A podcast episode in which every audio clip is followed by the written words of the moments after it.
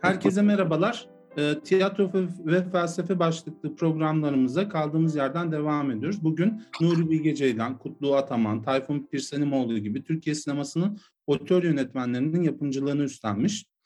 E, yeni Türkiye sineması için çok önemli bir yapımcıyı ağırlıyorum. Yapımcısı olduğu filmler Cannes, Berlin, Asya Pasifik başta olmak üzere pek çok festivalde e, gösterildi Zeynep Hanım'ın. E, konuğum Zeynep Özbatur Atakan ve kendisiyle sinemanın dünü, bugünü ve yarını konuşacağız. Hocam hoş geldiniz. Hoş bulduk. Nasılsınız? Çok teşekkür ederim. Şimdi ben kendisini biraz daha tanıştırayım. Kendisi 2010 yılında Avrupa Film Akademisi Euro Images ortak yapımcı ödülünü kazanıyor. Yanı sıra 2010 yılının Temmuz ayında Yapım Laboratuvarı, Yapım Lab adı altında oluşturduğu atölyede uluslararası standartlarda temel yapımcılık eğitimi vermekte. Ciddi düşünen herkesin başlaması gereken önemli bir nokta olduğunu düşünüyorum. Çok büyük bir eksikliği de giderdiğini düşünüyorum. Ben konuşmama çok kısaca sinema tarihi üzerine herkesi ilgilendirecek bir şey bir konuyla başlamak istiyorum. Şimdi her şeyden önce sinemanın dünü bugününü yarını konuşuyoruz ama bir eğlence olduğu kuşkusuz sinemanın. 19. yüzyıl sonları ve 20. yüzyılın başlarında bir panayır eğlencesi olarak düşünülmüş. Sinemayı bir sanat haline getiren biçimciler oluyor. Sovyet deneyimi oluyor. Griffiths'ten ve Amerikan filmlerinin hemen ardından montajı keşfediyorlar. Kuleshov, Eisenstein, Pudovkin bu tekniğin önde gelen isimleri. Filmleri halen ders niteliğinde. Diğer sanatlara baktığımızda ortaya çıkışları böyle değil. Mesela roman da bir eğlencelik yapıt. Fakat sanatsal değeri Don Quixote'dan beri oldukça yüksek. Bilindiği gibi Don Quixote bir hicivdir. Yok olan şövalyelik kurumunu hicvetmek ve dünyayı trajikomik resmetmektedir. Sinemanın bu başlangıcına üzülelim mi? Hayır. Sinema sanatı içinde kolay tüketilebilir olduğu kadar sanat eseri de yüksek, sanat değeri yüksek yapıtları da barındırıyor. Eğlencelik işler de bu sanatın üretimine katkı sağlamakta. Sinema bir endüstri meselesidir. Bunu demek istiyorum. Bir de sinemanın geleceğine bakış atalım. Bilindiği gibi bilgisayar ve yapay zeka giderek önem kazanıyor hayatımızın içinde daha da yer ediniyor. Bu noktada sinemanın yeni medya ile etki, etkileşimi söz konusu. Ben de bu konuyu akademik olarak çalışıyorum. Kendi geliştirdiğim yapay zeka algoritmaları senaryo yazımında kullanıyorum. Şimdi ben bu noktada e, Zeynep Hanım'a sorular hazırladım. Tabii e, buyurun. Kendisine sinemanın dünü ve bugünü ve yarını hakkında ne düşündüğünü soracağız. Şöyle başlamak istiyorum. E, sinema ne derece eğlenceli bir işten sıyrılarak düşünce dünyamızda yer ediniyor. Çünkü yapımcısı olduğu filmler toplumda e, yapımcısı olduğu filmler kolay tüketilebilir filmler değil. Sanatsal değeri yüksek filmler. Yeni Türkiye sineması için çok önemli filmler. E, toplumla nasıl karşılanıyor? Tepkilerden memnun musunuz? E, öncelikle böyle başlamak istiyorum. Şimdi burada e, şunu söylemek durumundayım. Aslında e, bir sanat eseri hayata geçerken topluma verdiği etkileşim farklı dalga boyutlarında olabilir. Yani siz uzun süreli bir dalga yaratmak isteyebilirsiniz. Büyük talep görmezsiniz. Yani toplumun isteğine göre bir şey üretmek de bir yoldur. Ama benimki tersinden giden bir şey. Dolayısıyla aslında onay almak için üretilen işler değil aslında. Yani yapılan ve bırakılan e, sanat eserleri. E, biraz önce sizin de söylediğiniz gibi e, sinemanın doğmasıyla birlikte çeşitli şeyler ortaya çıkıyor. Evet Rusya tarafında daha kuramlar ve e, meselenin alınması. Özellikle Avrupa sanatın e, beşiği olarak bilinen hani Rönesans sonrası büyük bir devrim gibi yine o yüzden yedinci sanat çünkü işte Fransa'daki akımlar vesaireye baktığınızda ve doğduğu yer böyle ve tamamen Amerika kısmında da endüstri boyutu var. Yani bir iş birkaç boyutuyla ele alınıyor ve hala da öyle. Ben çok değişecek bir şey olmayacak. Mecralar artıyor, ulaşım, ulaşma, erişebilme gücü artıyor, erişebilme kaynakları artıyor. E, ama temel e, mantık olarak onay benim yaptığım filmler e, işte toplumda nasıl karşılık gördü? Bunun cevabını bilemem ama şöyle bir cevap verebilirim. O aynı tarzda filmler yaparak hayatımı kazanıyorum ve bu uzun yıllardır. Yani bu bir karşılık elbette fazlasıyla bir karşılık görüyor. Ama bu bütün toplum dediğiniz zaman olmaz. Her segment için farklı olması gerekir.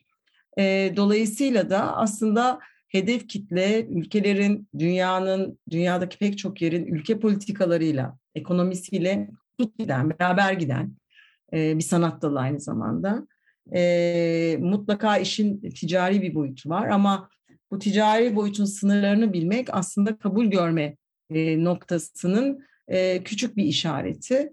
E, bunları söyleyebilirim şimdilik. Evet, yani aslında bu söylediklerinizden şunu da düşünüyoruz. Yani yenilikçi sinemanın bitmediğini veya bitmediği, bitmeyeceğini. Ki hiçbir zaman yenilikçi olan hiçbir şey hiçbir zaman bitmez. Böyle bir şeyin e, bu kesin yargılar özellikle pandemi dönemi çok e, tartıştığımız için söyleyebilirim. E, pandemi döneminde sinema bitti mi, salon bitti mi? Peki ben bir soru sorayım. Tiyatro bitti mi? Bitmeyecek. Ulaşım kaynakları aç bitmeyecek. Yani sanatın biçimi seyretme ben yani örneğin e, 35 senedir bu sektörün içinde olan biri olarak pek çok metot ve yöntem değişir ama işin aslı kalır. Dolayısıyla bir şey bitecek ya da bitmeyecek gibi bir e, şey düşünmek çok bana sağlıklı gelmiyor. Öyle kolay bir şey değil yani. Bir sanatın bitmesi. Evet. Peki e, yenilikçi olan sinemanın Türkiye'de aslında çok eskiden beri yani Metin Erksanlar ve hatta öncesinden beri yenilikçi sinema varlığını sürdürüyor. Ama hiçbir zaman bu denli çok yapıt ve otör yönetmen belki de bulunmamıştı. Şu anki bulunduğumuz durumdan memnun musunuz? Türkiye sineması açısından. Birincisi bir şey yeni diyorsak aslında sinema da çok yeni bir sanat. Yani henüz 126-127 yaşında. Yani e, bir resim, heykel vesaire sanatlara, müziğe baktığınız zaman sinemanın çok genç bir sanat olduğunu düşünüyorsunuz ve yenilikçi diye bir ayrıma da çok katılmıyorum. Her şeyin, her üretilenin bir yenilik yani eski neydi o zaman? Eski teknik değişiyor, teknik yenileniyor. Yani teknik yenilendikçe yeni görsel anlatım dilleri oluşuyor ve bu dillere göre de üretimler artıyor. Şimdi daha çok bağımsız sinemanın olması veya bu anlamda farklı yani e, biraz kural dışı diyelim e, size dayatılan klişeler dışında bir işlerin olması ve bu anlamdaki yönetmenlerin e, ortaya çıkmasında hem iyi hem de normal karşılıyorum. Çünkü bir kere dijital devrim oldu. Yani insanlar benim örneğin bundan 36 yıl önce hayatımın ilk setine girdiğimde bir film setine girmek, kameralarla tanışmak, yaratıcı insanlarla tanışmak belli bir hiyerarşi ve belli bir şey vardı. Burada bir demokrasi geldi. Yani eline alan herkes telefonuyla dahi bir film çekebilir. Ama o filmin sonuçta niteliği ne olacak? Yani nicelikle nitelik arasındaki oranın büyüdüğünü düşünüyorum. Ama bu da çok doğal bir şey. Çünkü e, bir kez insanlar deniyor. Niteliği işlerinde bu kadar nicelik içerisinde daha çok çıktığını görüyorum. E, bunu söyleyebilirim. E, ve bağımsız sinemada elbette e, çok fazla film üretilmesinin yani birbirini ta- taklit etmediği sürece dile bir sinema diline ve e, bu kültüre bir şey kattığı sürece de yararlı bir şey olduğunu düşünüyorum. Peki e, seyircilere peki ne derece ulaşabildiğinizi düşünüyorsunuz? Mesela e, şey, otör yönetmenlerle ilgili bu da tartışılıyor. İşte belli bir seyirci kitlesinin oluştuğu söyleniyor. İşte evet. e, ama öte yandan da toplumun geri kalanının belki de işte daha e, popüler yönetmenler var ama e, festival çevresi dışında veya bunu takip eden, otör yönetmenlerine meraklı olan sanat çevresi dışında da seyircilere ulaşabiliyor musunuz? Şimdi her filmin bir seyircisi ve hedef kitlesi vardır. Herkesin her filmin her yere ulaşacak diye bir iddiası olamaz zaten. Yani seyirciye ulaşmak dediğinizde evet belli bir seyirci kitlemiz var elbette ki. E, benim yaptığım filmlerin var. Benim yaptığım film tarzı yapan filmlerin var e, bu seyirci kitlesi de e, herkesi gene temsil etmiyor. Yani öyle baktığınızda da çok ana akım dediğiniz bir filmin bir dolu insana hani gene nicelik nitelik meselesi bir dolu insana ulaştığını görürsünüz ama bu e, bunun e, ulaşmadığı bir dolu insan da vardır. Yani aslında her film yola çıkarken, hayatına başlarken, kendi hayatını bir noktaya getirirken hedef kitlesini tanımak durumundadır ve o kitleyi her filmde biraz daha ileriye götürmek durumundadır bence. Dolayısıyla seyirciye ulaştığını düşünüyor musunuz diye sorunuza sorduğumda ben her yerinde bağımsız seyirci, bağımsız sinema seyircisi bir kitledir. Ve dünyanın her yerinde tabii ki ana akıma göre daha farklı bir seyirci türüdür. Ben ulaştığını düşünüyorum açıkçası. E, açıkçası ben de ulaştığını düşünüyorum. Baktığım zaman yani etkisi dediğiniz gibi işte dalga boyu daha uzağa uzan uzun uzun e, şeylere e, dönemlere ulaşacağını da tahmin ediyorum. Hı hı. Peki evet. şöyle diyelim, Türkiye'de size göre sanatsever bir kitle aslında oluştu değil mi? Yani sinema açısına, otör yönetmenlerin takip edilmesi evet. açısından. E, tabii bu ama kültür politikalarıyla tabii ki oluştu. Özellikle 95 sonrası 2000'ler ve son 20-25 yıl içerisinde ulaş, oluştuğunu düşünüyorum. Şöyle ki zaten problem şuydu. Bir sinema yeni bir sanat, endüstriyel anlamdaki işlerin çok fazla işte sinemalar anlamında dağıtım sorunları anlamıyla çok fazla bir film klişesi dikte edilmişti. Yani iyi film demek mesela hızlı kurgusu olan, çabuk olan, düşündürmeyen. Oysa e, ben ve benim kuşağımın temsili Türkiye'deki yapımcı ve yönetmenler biz çok çalıştık. Ve şimdi bir kitlenin oluştuğunu düşünüyorum. Tabii ki bu kitleyle sinemaya mı gidip mi seyrediyor? Yoksa başka platformlardan mı seyrediyor? Ama şunu söyleyebilirim. Ben artık daha çok insanla daha çok film konuşuyorum. Daha çok film paylaşıyorum.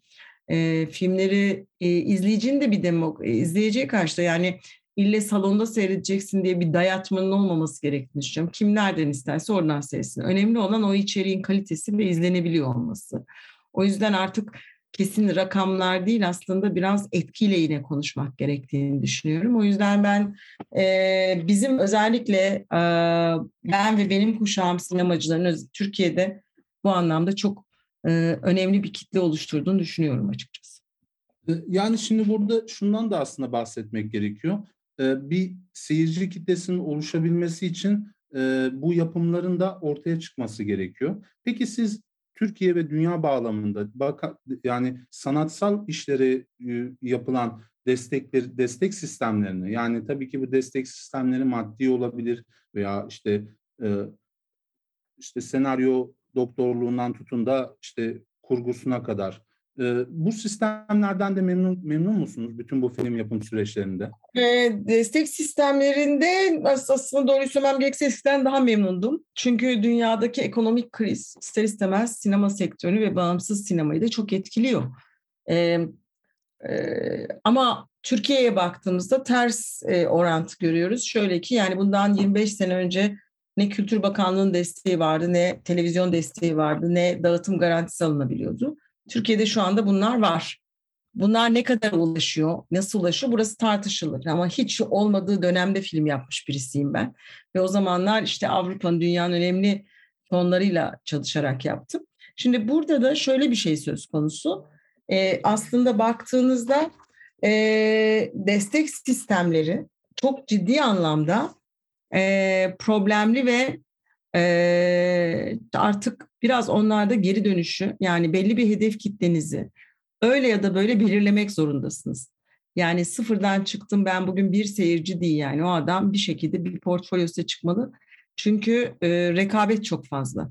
O yüzden de özellikle kamu kurumları, fonlar e, bu destekleri yaparken hani oradan başlamam gerekse ya da dağıtımcılar ya da efendime söyleyeyim e, işte televizyon kanalları veya dijital platformlar belli bir e, meseleyi belli bir seyirci sayısını hedeflemeden yola çıkmaları mümkün değil ki haklılar da.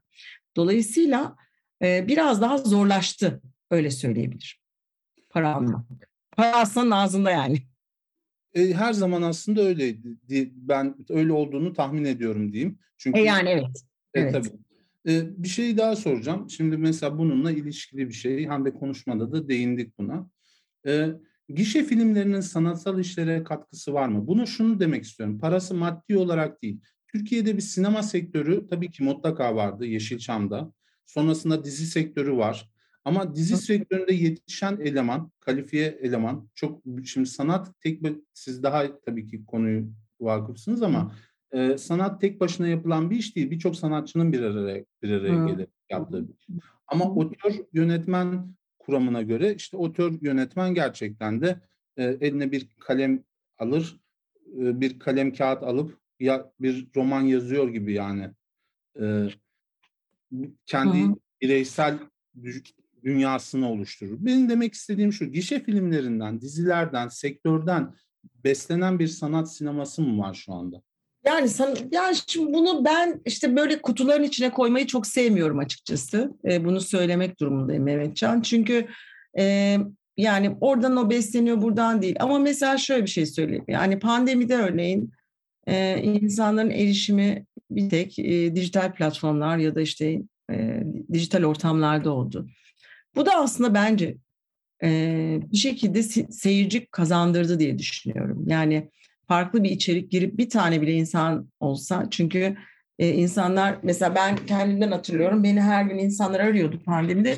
Bugün ne seyredelim bugün nereden ne yapalım bugün bu ücretsiz. Bu sadece sinema için değil örneğin işte bir e, İngiltere'de tiyatrolar e, kendi arşivlerini açtılar tiyatro oyunları seyrettik konserler izledik. Herkesin katıldığı şeyler yaptık. Aslında bir başka bir küresel e, ruha geldik bu da aslında birbiri içinde etkileşimleri güçlendirdi diye düşünüyorum. Yani bunu sadece sanat sineması diye tırnak içine almak değil, bütün sanatlar için doğru bir etkileşim. Yani ben de aynı şekilde ben işim gereği her türlü film seyreden, her türlü sanat etkinliğine katılmaya çalışan birisiyim. Ama mesela e, daha çok ana akım film izledim. Daha çok dizi formatı izledim. Daha çok başka şeyler izledim. Onları izleyen daha çok mesela hiç e, film zevklerimizin uyuşmadığı, daha çok ana akıma seven birisi geçenlerde benim de çok beğendiğim bir filmi Dünyanın En Kötü İnsanı filmini çok beğendiğini söyledi. Şimdi burada aslında izleyicinin izleme alışkanlıklarının birazcık konfor alanının dışına çıkardığınızda çok daha farklı ve yaratıcı işlerle karşı karşıya gelebilmesi mümkün. İşte bu karşılaşmayı da aslında pandemideki işte dijital platformlar vesaire iyi bir aracı oldular diye düşünüyorum. Böyle cevaplayabilirim. Ama dediğim gibi dayatılmış formül filmlere o kadar insanların e, beyni formatlanmıştı ki hiç sabırları yoktu yani. Halbuki şimdi belki bir insanın o dağa bakıp düşüneceği yerine orada bir empati geliştiriyor vesaire. Yani izleme alışkanlıkları değiştiriyor. Bu da konfor alanını değiştirmekle ilgili diye cevaplayabilirim bu soruyu. Size peki şunu sormak istiyorum. Bu filmlerin, bütün bu sanatsal işlerin, sanatsal değeri yüksek işlerin yapımcısı olarak Zeynep e, Özbatur Atakan acaba dizi sektörünü ve dizileri nasıl buluyor? Çok başarılı buluyorum. Yani özellikle dijital platformlardaki dizileri. Bir de şunu söyleyeyim, dizi sektörünü önemsiyorum. Neden önemsiyorum? Çünkü e, Türkiye'de bir ters orantı, e, çok fazla iletişim fakültesi var, radyo, televizyon, sinema ve bu eğitim kurumlarının kimse üstüne alınmasın ama eğitim düzeyi ve kalitesi çok düşük maalesef. Ee, örneğin 1986 senesinde ben üniversiteye girdiğim zaman, e, sinema televizyon okumaya girdiğim zaman dört tane sinema eğitim veren okul vardı. Dünyada da öyledir. Yani bu kadar çok e, okul, bu kadar çok eğitim, çünkü bu kadar çok eğitmen mi var? Yani baktığımızda bir e, kafa karışıklığı var. İşte bu çocuklar aslında çıktıkları zaman e, çeşitli mecralarda iş bulması, sahada büyümesi, gelişmesi, yetişmesi çok değerli. O yüzden birincisi dizi, dizi sektörünün e, o anlamda mesela ben de kendi filmlerime ekip yaparken e, bazı ilkesel özelliklerim vardı. İşte disiplin, iş disiplinini önemserim, karakter önemserim ama mesela deneyimi de önemserim ve mesela e, son mesela benim filmlerimde asistanlık yapan şunlar çoğunu dizi sektöründen çok insanla çalışırım. Şimdi dizi sektörünün bir bu, bu tarafı var. Ama diğer tarafta belli bir kaliteyi ve belli bir e, kitleyi tutmak için, bunu sadece televizyon için söylemiyorum, bütün dijital platformları da katıyorum. E, ciddi bir sermaye var. Ve aslında dünyanın her yerinde televizyon ve sinema çok kardeş akrabadırlar yani ve o gelirlerin bir kısmı birçok ülkede sinema filmine dönmesi için belli bir oranın kanunlar vardır. E, dolayısıyla bir kere zanaat olarak zanaat olarak dizi sektörünün sektöre çok şey kattığını ve insanlara e, önemli şey elemanlar çıkardığını düşünüyorum. Konu ve içerik olarak da e, ciddi anlamda dünyada rekabet eden bir durumdayız. Ben yani Avrupa'da bir yere gittiğim zaman e, aa onu biliyor musunuz, bunu biliyor musunuz ve bu artık e, birbirinin içinde bir e, hepimiz bir kutunun içindeyiz. Örneğin işte Young Papa diye bir dizi vardı. Paolo Sorrentino çekti. Yani sanat sinemasının en önemli insanlarından bir tanesi. Oscar'lı falan bir yönetmen. E sonra bunun mesela galası, ilk iki bölümünün galası e, 4-5 yıl önce Venedik Film Festivali'nde yapıldı. Bu da aslında kültürlerin ve disiplinlerin bu kadar keskin ayrımlarla değil, birbirinin içinde dolaştığını gösterir bir şey. İkinci bir şey var.